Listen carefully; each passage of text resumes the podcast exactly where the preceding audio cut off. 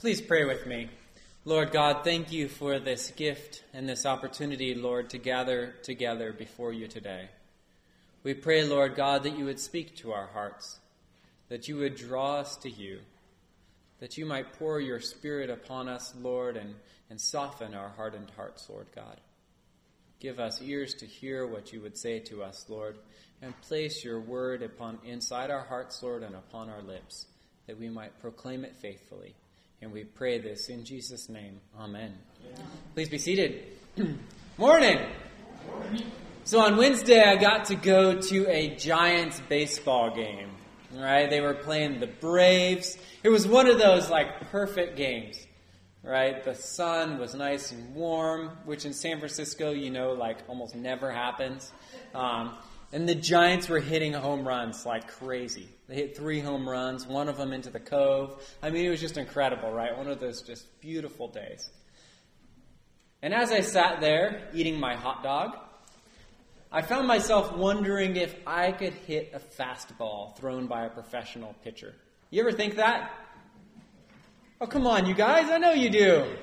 Oh, man. I was sitting there, like, leaning back, thinking, oh, man, I wish they'd put me in.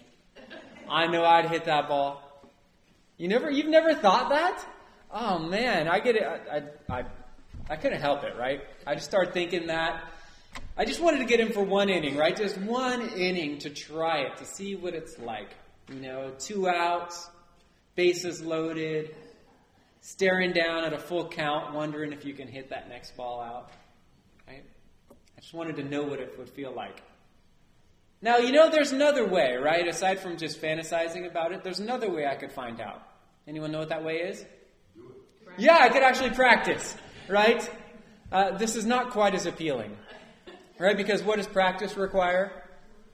Work and time, commitment, right? And it certainly could happen. I mean, we have fast pitch men's baseball here in town. I mean, I could go and try it right? They wouldn't be professional level, but at least I'd see if maybe if I could even hit in that level, right? But really, that uh, that takes a lot of work. You have to go to the gym and work out, then you got to practice, and then you got to show up for games and all that kind of stuff. There's a lot to that. My temporary desire from the stands does not replace the hard work that those ball players put into their training in our passage from the book of Acts, we have the account of the killing of Stephen. He's a young man who has been chosen to be one of the first deacons of the church. Immediately after this, after his ordination, he finds himself at odds with the Jewish establishment.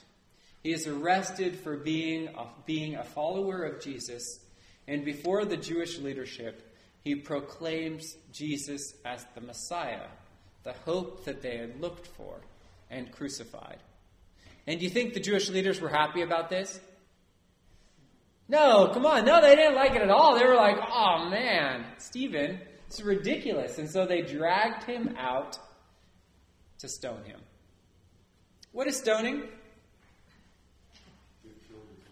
You get people, th- yeah, fast pitch. That's fast pitch ball right there, right? Um, it is you. A bunch of people grab stones and start just throwing them at you until you die from being hit with the stones. Not the most pleasant way to go. And as they drag him out of the city and begin to chuck the rocks at him, the most remarkable thing happens. He begins to pray. He says, Lord Jesus, receive my spirit. And then, do not hold this sin against them. And then he dies. As I read this account that I've read so many times before, I was struck by Stephen's response. I mean, it stood out for me, like, very starkly in contrast to the rest of the reading. What is it that makes a person feel that sort of compassion for the very people who are killing him. I believe that that response is purely the grace of God being poured out. God brings about a faithful response when the human response would be quite different. Did Stephen just happen into this? Did he just like show up on this uh, game day, step out of the stands, and suddenly he was faithful? The answer is no. Say no. No, thank you. That's right. No, he did not. He trained for it. Remember how Stephen was chosen to be a deacon. He was one of those chosen because he was known to be full of the Spirit and wisdom. Right? That was the criteria for what they were looking for in their deacons. And Stephen had it. And so he was chosen to be one of the deacons. He had already shown himself to be a man of faith who lived out his life pursuing God. He was already committed.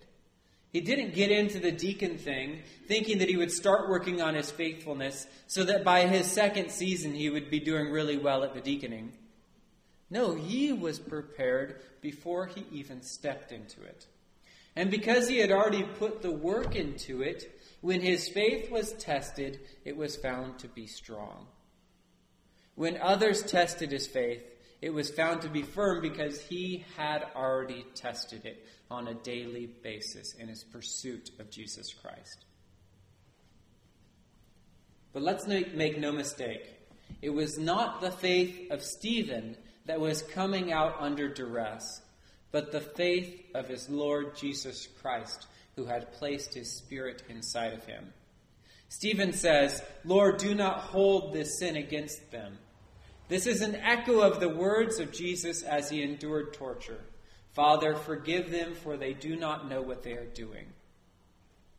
Stephen was only faithful because his Savior had been faithful on his behalf. Now that brings you to you and me. Now, the odds are pretty slim of this same event happening in our daily lives. I mean, when was the last death by stoning in Nevada County?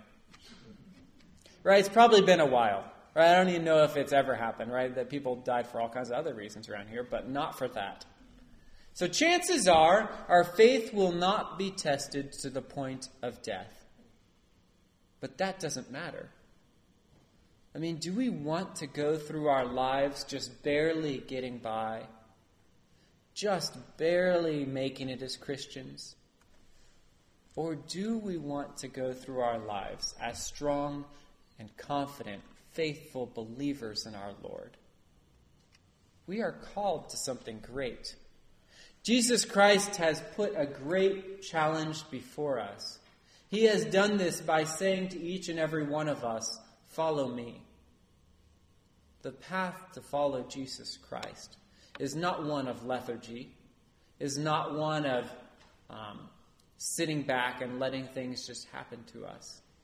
The path of following Jesus Christ is a dynamic and faithful one, which can be embarked on at any point in our life. We do not face much overt persecution which makes our need to train ourselves even greater. Because the world's not going to help us get into shape. Rather, we need to take the strength of the Lord and apply ourselves to prayer, study of the Scriptures, and proclamation of the good news. When I was watching the Giants play, I was realizing that you don't get to be a pro ball player in one day right? It takes faithful dedication over a lifetime. We in our Christian lives need to seek to live out that same dedication. It is worth investing in. And it's worth investing in because it's one of the only things that we will take with us into eternity. Everything else in this world disappears, but our faith in Christ will last forever. The beautiful thing is, is that the same faith that was given to Stephen is given to us. What will we make of it? Stephen made something great with his life. And though it was short, it was well invested. What will we make with our lives? Will they have an impact in this world? Will people look at the way we have lived, the way we have pursued Christ, and will they see faith and will they turn to our Savior as well? How will we invest our lives? The question sits before us today. And may we answer that question with faith.